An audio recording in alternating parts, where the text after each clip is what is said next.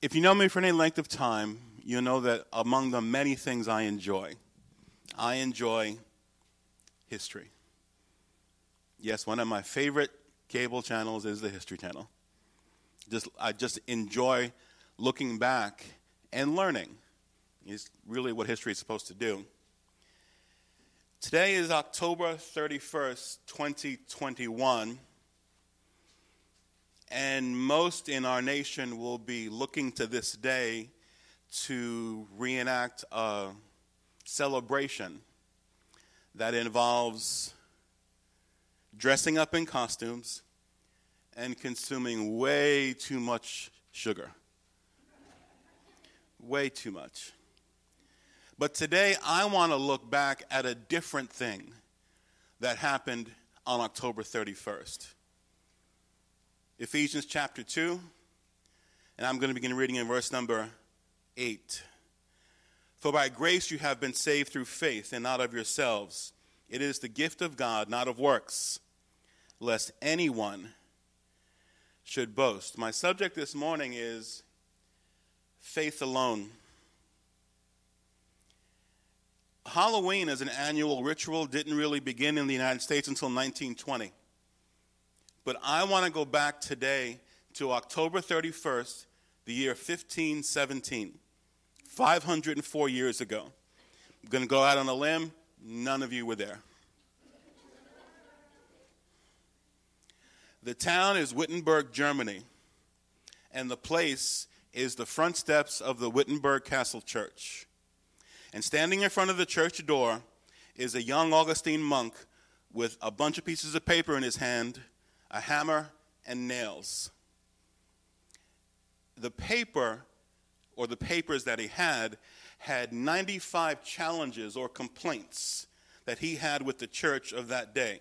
He cited various abuses, he cited various heresies, and he figured the best way was to get the church's attention was to nail these complaints to the church door. Let me take a break here from that and say if you ever have a complaint with me, don't nail them to the front door. Please come talk to me. I promise I'll listen. First of all, that front door was wooden, ours is aluminum. Good luck nailing anything to that front door. The man's name was Martin Luther. And what he started, what he did, became later known as the Protestant Reformation. The church then was not just a religious or faith organization. In that time, for at least a century before, up until the Reformation, the church in Rome was a mighty and powerful political force. It exerted tremendous influence throughout Europe. Every major monarchy in Europe wanted the approval of Rome before they sat on their own individual thrones. That power generated corruption, it generated abuse. And Martin could not reconcile the abuses and what was being approved by the church with what he read in the scriptures. Now, there were many abuses, but the one that kind of tipped the scales for Marty, I'll call him, was the selling of indulgences. That was the biggest one. Basically, what it was was when people would sin, you would go to a local member of the clergy or a priest and you would seek forgiveness. What they were doing was seeking forgiveness before they would sin, kind of a planned thing. And that just drove him crazy. But it wasn't just the individual thing. What Martin Luther began to see is that so much in the church, as far as being accepted, as far as your faith being validated, was becoming a place of works. You had to prove you were a Christian, and you had to prove it in ways that specifically benefited the church. If the church approved, you could call yourself a Christian if you did the right things and in the right way, you could call yourself a Christian. And since most of the things that were done the right way involved a monetary contribution, if you gave enough, you were a Christian. or could call yourself one. And if you supported the right things, basically those things that were supported by Rome, you could call yourself a Christian. If you regularly received the sacraments, you could call yourself a Christian. If you basically did the good works that the church recognized as good works, you could call yourself a Christian. Sadly, that church back then in 1517 must have forgotten that Ephesians chapter 2, verses 8 and 9 were in the Bible. Because, church, you are saved by the grace of God. Not by works, not by giving, by the grace of Almighty God. You're given life by the grace of God. You're sustained each and every day by the grace of God. You and I flourish in His power by the grace of God. Your prayers are heard by the grace of God. And thank the Lord, our prayers are answered by the grace of Almighty God. Amen. And oh, yeah, you're saved by the grace of God. And the only part we play in this relationship is to accept this grace by faith. By faith. It needs to be received as a gift. You can't earn it. You will never, ever be worthy of it. You will never be able to work hard enough or long enough. Even after serving Him for a lifetime, when we get to the end of our days and people gather to give us a celebration of life because we passed on, we're in heaven not because of what we did, not because of how long we served, but by the grace of Almighty God. That's why we call it His amazing grace. Our part is faith. Martin Luther couldn't reconcile what was going on around him and what he saw in the scriptures. He wrote in his various diaries and journals, there were two passages that just God illuminated to him, and he began a whole movement. One was the passage we read in Ephesians 2 8. The other one is in Romans chapter 1, verses 16 and 17. For I am not ashamed of the gospel of Christ, for it is the power of God to salvation for anyone who believes, for the Jew first and also to the Greek.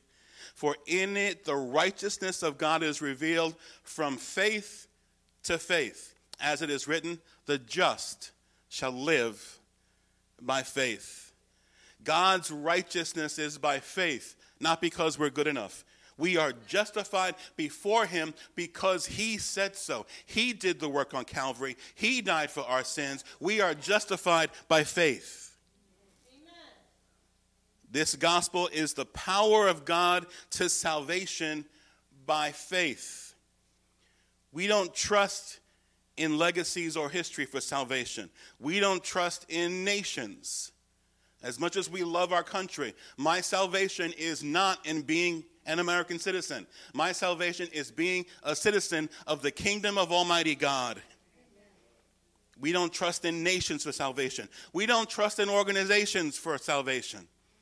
I am a proud member of the Church of God denomination. I give it my allegiance, but I am not saved. I am not going to be able to stand before God one day and say, hey, you got to let me in. I'm Church of God. That's not going to work. His blood has been applied to my life. That is why I am saved. Our trust in Jesus and in Jesus alone, by faith alone, and in Him alone. And the thing is, Luther had experience. He tried to do it by faith. As part of the order that he joined, he would fast for weeks most of us can't get from lunch to dinner. He joined one of the most restrictive monasteries of his day. He gave up studying to be a lawyer, which would have been a lucrative occupation back then, just to find peace with God. He would, as part of his ritual within the order he was in, he would regularly beat his own body to try and beat it into submission. He would sleep outside during cold German nights with no blankets, no covering, just a thin robe, just to prove his worthiness before God. And he wrote, him trying to prove his worthiness to God and gain God's favor almost killed him. And the same thing can happen to us today. You're worthy before God because Jesus said so. God, you are loved before God because Jesus said so. He was distraught in his inability to earn God's favor by works.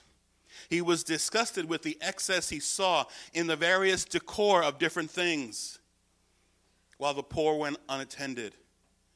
He was dismayed that all other church leaders seemed to be okay with various things that were going on.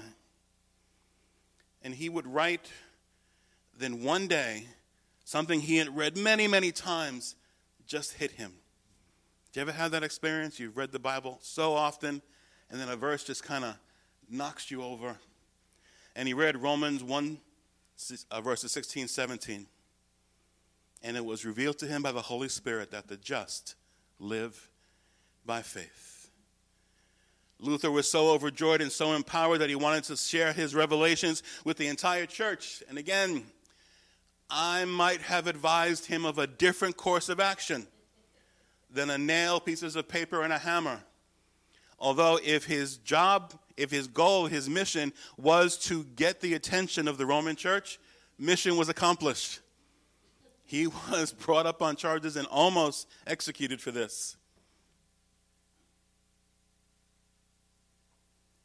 But what was ringing in his heart was that this relationship with God, the blessings that we receive, they are by faith alone. By faith alone. Works only have meaning when they are done by faith. And we need to understand it.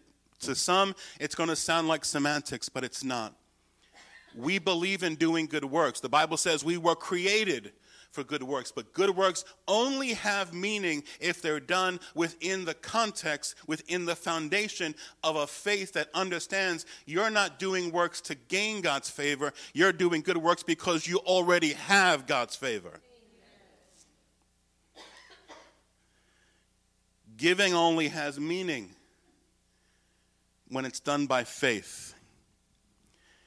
If you think giving this church a million dollars is going to get you to heaven, you are mistaken.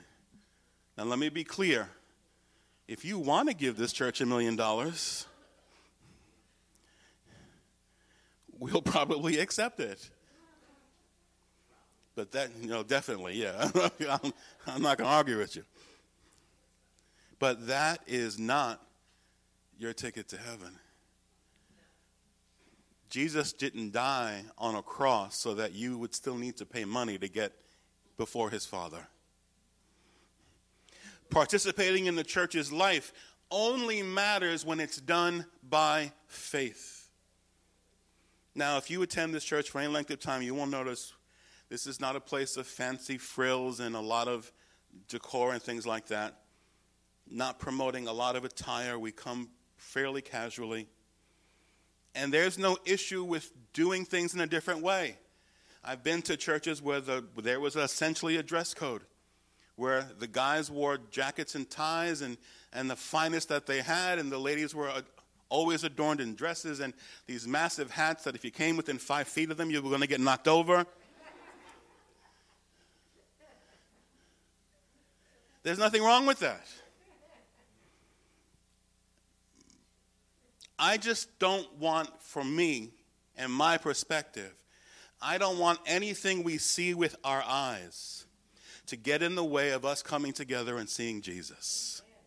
That's where I land on this. Church should be a place where we worship God. It should never be a fashion show.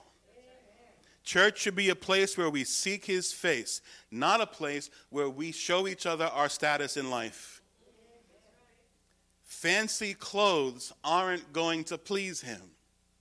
Faith catches his attention. Resumes of years of service aren't going to catch his attention. It needs to be done in faith. Most of you know the verse from Hebrews 11, chapter 11, verse 6. But without faith, it is impossible to please him. Those who come to God must believe that He is and that He is the rewarder of those who diligently seek Him. It is faith that gains His attention. Now, we need to be busy for the Lord. There's much to do in His service. But there is a motivation that must spring up from within each of us that generates the activities we do. It's not, well, because God will be mad at me if I don't do this. God loves you, church. He loves you. Does he get mad at us sometimes? Of course he does. Why? Because he loves you, because he cares.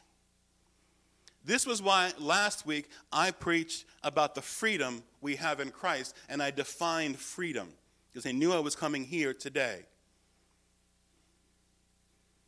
Now, last week, to make the old time Pentecostals happy, I did mention that we need to not let the liberty we have in Christ turn into license. That would be out of balance, and Paul talks about that. We don't let our, um, our liberty, our freedom, become a stumbling block in our brother or sister's way. But we also don't let our liberty and our desire for God's best turn into legalism. Church should be a place where people come to get set free, not get set into a different code than, than that's under the world's code. Because how many know out in the world there is a code of conduct that people get put up against? You have to believe a certain way, or walk a certain way, or talk a certain way, or vote a certain way, or believe a certain way in order to be able to gain acceptance. When you come into the people of God, it's by faith alone. We are set free here, free to serve Him, free to worship Him. Bottom line, we're free to love Him. We are free and I believe we lose the emphasis on this sometimes. We're free to practice being like Him. You do know this Christian life takes practice. I, re- I read a story once about the final home game by New York Yankee great Derek Jeter. It was a wonderful game, and it ended in poetic, historic fashion with him getting a game winning hit that won the game in the bottom of the ninth inning. He played 18 years, was a superstar in every sense of the word. And yet, the day before his final game, you know what he did? He came to practice. You would have thought someone who's been doing something for 18 years wouldn't have to practice anymore. But he understood practice is not something you just do at the beginning of a journey, it's something you do every step of the journey. You and I will be practicing how to let the fruit of the Spirit come out of our lives until the day Jesus calls us home. I firmly believe that today's church needs to embrace some of Luther's lessons. It's not about what cause we support, although there are causes worthy of being supported. It's not about where we live. It's not about how we look. It's not about what political party we follow. It's not about what country we're in. It's about Jesus and faith alone. Now, all of these things have their places. And as I said, the Bible has much to say that you and I were created for good works. So when God saved you, He had a whole list of things already lined up for you and me. The Bible teaches that we are to stand against evil things and take a stand. And the Bible proclaims that unlike what our culture teaches, that there is right and wrong. There is an absolute right and there is an absolute wrong. It's not something that's subject to opinion polls. It's not something that's subject to the latest survey. There is a right and a wrong. But when it comes to salvation, it's not because you stand on the various social issues of the day or stand against them. When it comes to salvation, it's not because of how much you've given in an offering to this church or any other church. When it comes to salvation, it's not based on your voting record. When it comes to salvation, it's not because of what cause you march for when it comes to salvation is what did you do with Jesus? And Luther just couldn't take what was going on, and he basically raised this rallying cry that in Latin, which was the, the language of the church back then, he went around from that moment forward and just saying to everybody who would listen, sola fide, which is Latin for faith alone. Faith alone. Now, we do need to have balance because James was clear faith without works is dead. I'm all about balance. But we need to understand where the balance starts. It doesn't start with works, it doesn't start with church attendance, it doesn't start with the words you say, at least not to me. It starts with the words you say to Jesus faith alone. Martin Luther, from that moment forward, lived a life that was very similar to the one the Apostle Paul lived. He was tried, and since the Roman Church had so much political power in any kingdom in which he was tried, he would have been subject to the death penalty. And he wrote, and it's kind of cute the way he put it somehow I survived. I know how. by faith and by the grace of God. There were other reformers at that time who took a stand against a works based faith system. Doing faith, coming to God because of your worthiness. John Calvin is one of them. In a century after that, there would be a British reformer who took the mantle up called John Wesley who we in the Church of God owe so much to it, so much a part of it, because he was able to combine not just being faith alone, but that God not only imparts righteousness to us, but he brought up the rallying cry of holiness. And how many know we need to be holy before God? But today, what's spurring in my heart, as I'm sure there'll be many, many children knocking on my door looking for sugar. Is another thing that can be commemorated on the 31st of October. And that's a man by the name of Martin Luther who said, But when I come to Jesus, it's by faith alone. Jesus accepts me by faith alone.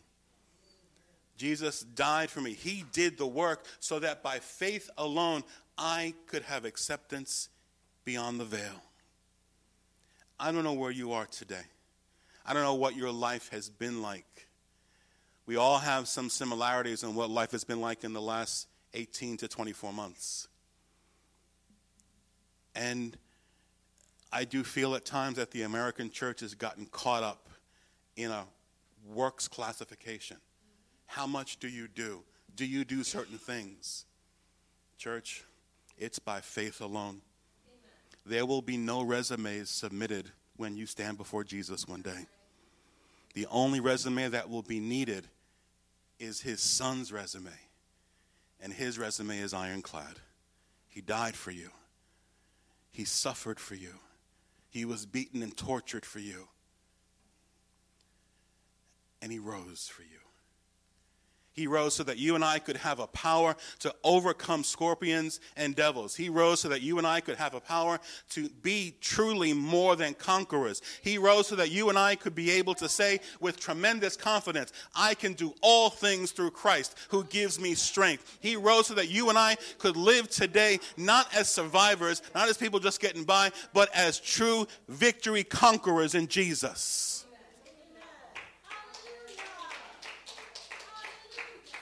And all of it is by faith alone. Faith alone. But, Pastor, doesn't,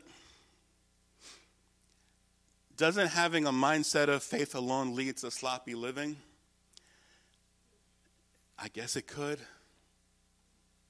See, the thing is, though, to, to, to try and correct that by then moving the needle in any way toward works, that's not the gospel.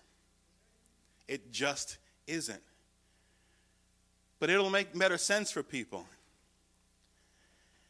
I learned a long time ago that God wrote a pretty good book. I'm not about to revise it. I'm not about to retell it. I'm not about to turn it into something else. And I look at history, especially church history, because I'm able to see, like in people like Martin Luther and others, that they understood even centuries ago coming to Jesus, having a life that follows Jesus, standing firm in Jesus, is by faith alone. We believe in doing good works. We believe in being an example to all those around us. We believe in turning away from evil. And we can do all of those things and not have them be works and not have them be of the flesh because Jesus came into our lives and we accepted him by faith alone. By faith alone. That moment, for those of us that have been saved a long time, try to remember that moment when you first came to Jesus in that moment, you had done nothing. No church attendance, no giving of anything in an offering, no ministry. All you had was the blood of Jesus and you. And in that moment, it was faith alone. Faith alone. May we never, ever raise the gospel above anything other than faith alone. I today feel especially thankful to my brother Marty I don't know, I just like calling him Marty. I'm sure no one in 1517 called him Marty. Yo, Luther man. No, that probably didn't work either. The just shall live by faith. That phrase started a revolution. Let it start one in our hearts and our churches today as well. Stand with me, please.